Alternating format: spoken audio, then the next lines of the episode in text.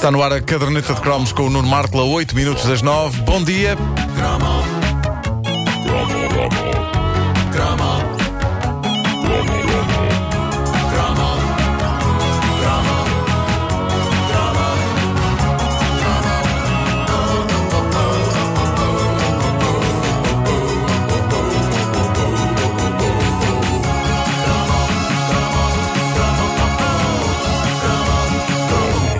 Das coisas giras de se trabalhar em humor é que muitas vezes se ofendem pessoas sem se dar por isso. Porque tudo pode ofender uma pessoa, até uma inocente dissertação sobre sacos e botijas de água quente.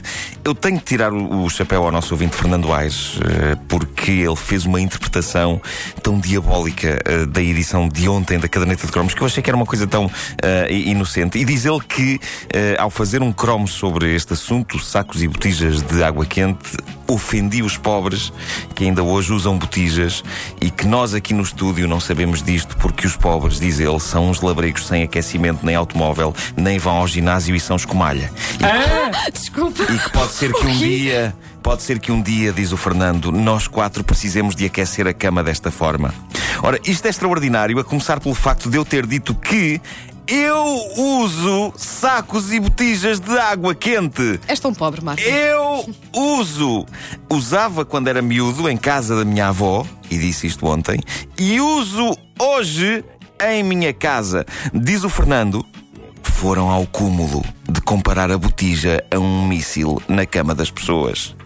Eu diria que míssil, diz o Fernando, merecia esse senhor, eu na sua cama, mas a pessoa que dorme a seu lado não tem culpa dessas imbecilidades.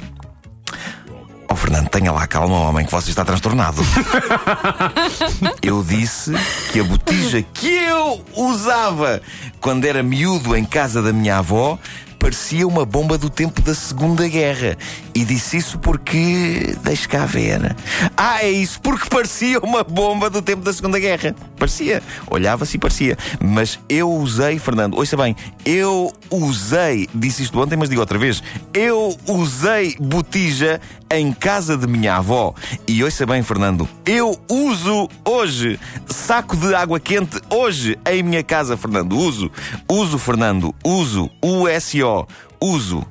Eu disse isto tudo ontem, mas o Fernando irritou-se tanto que não ouviu nada e ele exige um pedido de desculpas. Não, não, Fernando, eu é que exijo um pedido de desculpas.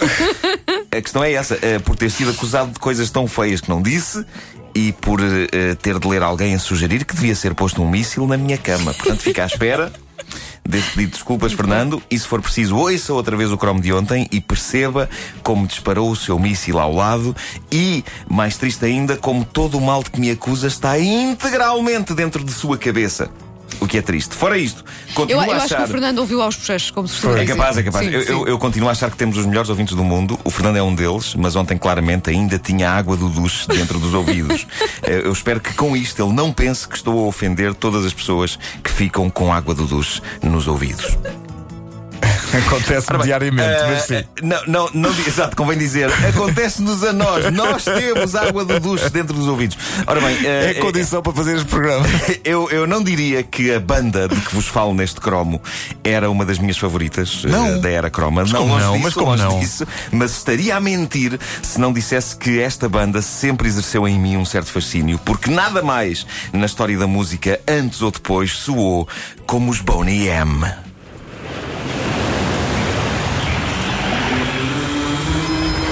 Atenção que isto é arriscado numa música de discoteca começar assim, não é? É verdade, que é que é. se fazias Mas é boa para abrir a pista. Ah, pois é, pois é. Esta As pessoas coisa vão épica chegando. chama as pessoas. As pessoas vão. Esta é para abrir. Esta é claramente para abrir a pista. Não podes metê-la lá pelo meio. É para o responsável pelas luzes brilhar. O pessoal Claro, está a claro. chegar, o pessoal a entrar na pista.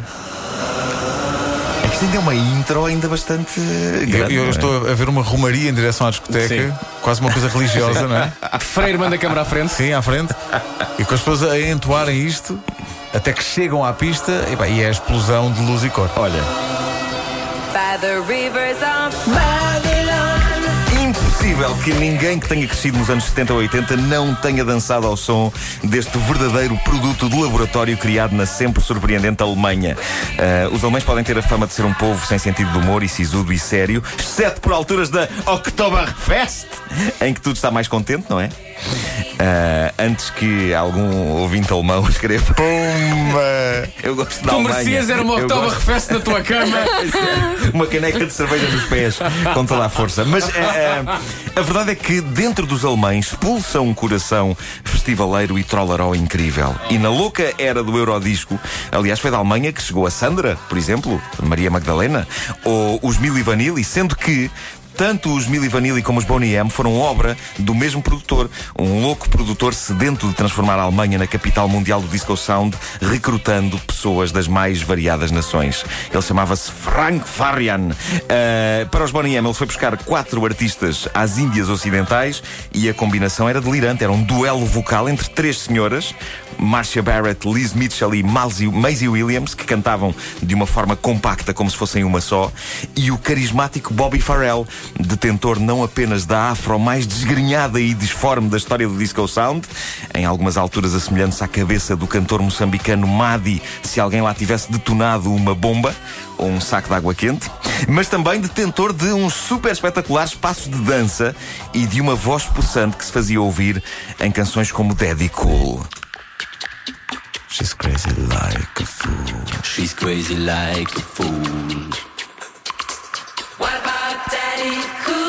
Esta, esta voz possante do, eh, do Bobby Fa- Farrell, que vocês, vocês talvez não saibam disto, mas veio a descobrir-se que em muitos casos não era dele, era do próprio produtor Frank Farian, o que prova que muitos anos antes dos Milli Vanilli já este homem trabalhava muito bem ao nível da aldrabice.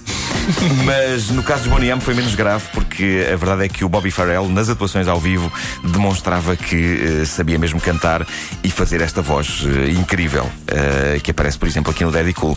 São poucas as letras dos Bonnie M que eu percebo exatamente o que querem dizer. Daddy Cool, por exemplo, parece ser sobre um tipo, o paizinho fixe.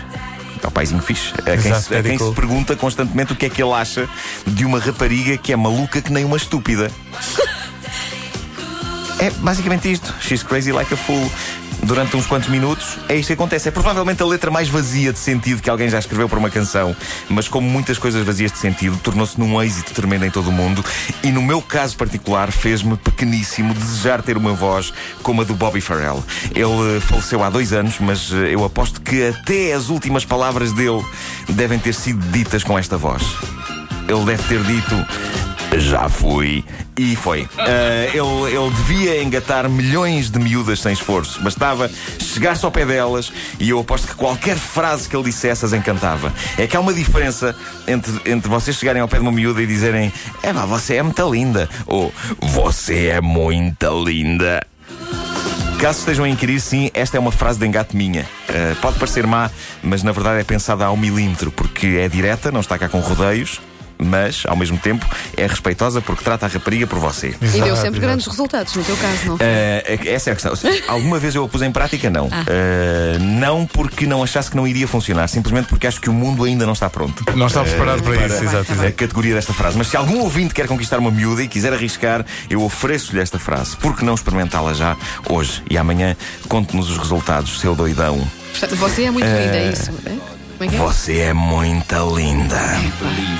Ah, olha, olha para ele. Eu, eu casava logo com o homem que Logo. dissesse uma coisa dessa. Você é muito linda. Mas, mas não conheceste lado nenhum, mas estás naquilo para o Sim, multibanco sim, e alguém, claro, claro. alguém se chega por trás e, e sussurra-te ao ouvido. Você é muito linda. E tu dizes, é pá, o Ai, caso já logo, consigo. logo, ai, meu príncipe encantado. Ainda na isto. Fila do multibanco, isso não é nada doentio. Pois é. Não, eu não ia desconfiar, não. Eu, Não, não, eu ia não. achar que era perfeitamente normal. Ora, voltando a Boney M, sem dúvida que a minha canção favorita deles é esta. Rasputin. Sim! Rasputin é uma obra histórica. Creio, creio que foi a primeira e única vez na história da música popular que se fez um tema de dança inspirado por uma nota biográfica de enciclopédia. Eu acho bonito uma pessoa informar-se sobre grandes vultos do passado enquanto dança. O videoclipe disto é uma das minhas obsessões pessoais. Eu não consigo deixar de o ver até ao fim quando o apanho no VH1. À partida não tem nada de especial, são os Boney M que estão num palco a cantar. Quer dizer, há ali qualquer coisa de especial. Porque eles estão num palco que está incrivelmente perto das pessoas do público. Pessoas essas que estão em mesas, penso que a comer. Deve ser uma onda tipo Casino Estoril, Salão Preto e Prata. E a proximidade é aflitiva. É, é aflitiva dado que Bobby Farrell, o vocalista, está a fazer uma dança perigosíssima, projetando os presuntos para a frente, que aquilo até parecem torpedos. Inspirado claramente por danças russas do calibre de Kalinka. Uh, está também, acreditamos nós, caracterizado como Rasputin, está vestido à russa e, este é o meu pormenor preferido, ele está a envergar uma barba postiça preta que parece claramente comprada por alturas do carnaval numa loja chinesa. E é claramente uma má ideia. E ele sabe, ele sabe que é uma má ideia. Tanto assim que, depois de breves instantes em que anda ali com aquela espécie de texugo morto a bater-lhe no peito, quando o plano muda, ele aproveita para mandar aquilo nas chamadas horas. Muita sorte um dos desgraçados que está cá embaixo a tentar comer a cerca de milímetros dos pés dele não levar ainda por cima com aquela coisa peluda no prato. Mas eu adoro esta canção Rasputin e acho, acho que é uma receita espetacular.